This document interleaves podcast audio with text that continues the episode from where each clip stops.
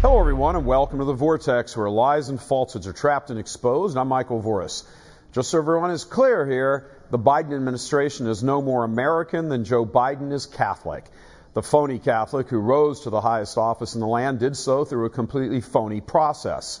There was as much legitimacy to that election as there was to Pachamama being paraded around the Vatican.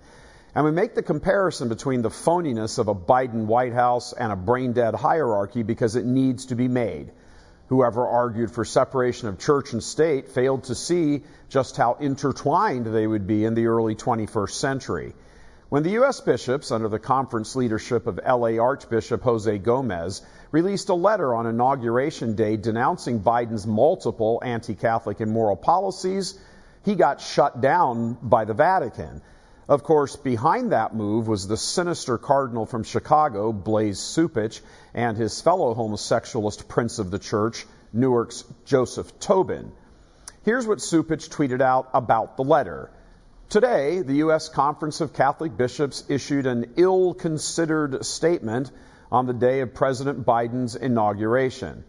As an aside, the only thing ill considered in all of this is that Cupich and Tobin are allowed to still pass themselves off as actually believing the Catholic faith. Those frauds are no more Catholic than Pelosi and Biden.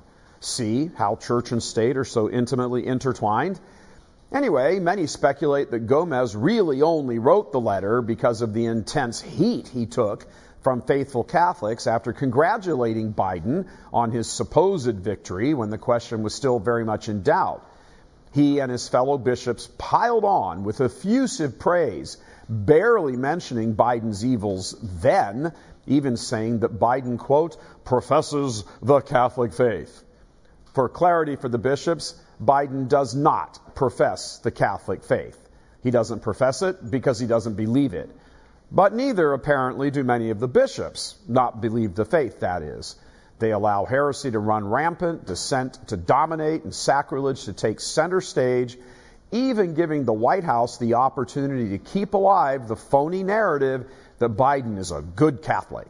But I will just take the opportunity to remind all of you that he is a devout Catholic and somebody who attends church regularly.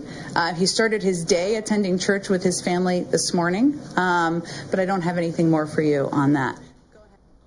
Another notable point revealing the bishop's phoniness is the timing of the letter after Biden had been inaugurated, after stealing the election.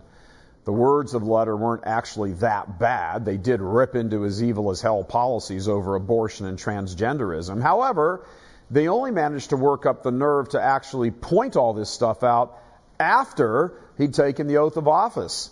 Talk about closing the barn door after the horses run out. The obvious question that arises is why didn't they say all that during the election? Another question is, why didn't they say it when he was crowned by the media the winner? Instead, they praised him.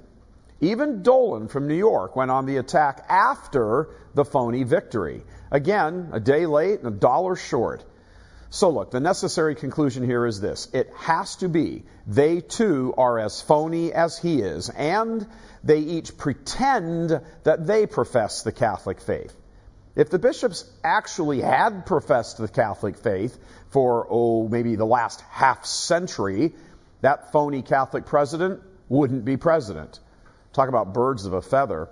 It won't take very long under the totalitarian reign of Beijing Biden for the bishops to at last feel the consequences of their actions. And when that hammer and sickle falls, there will be nothing phony about it. It will be very real. God love you. I'm Michael Voris.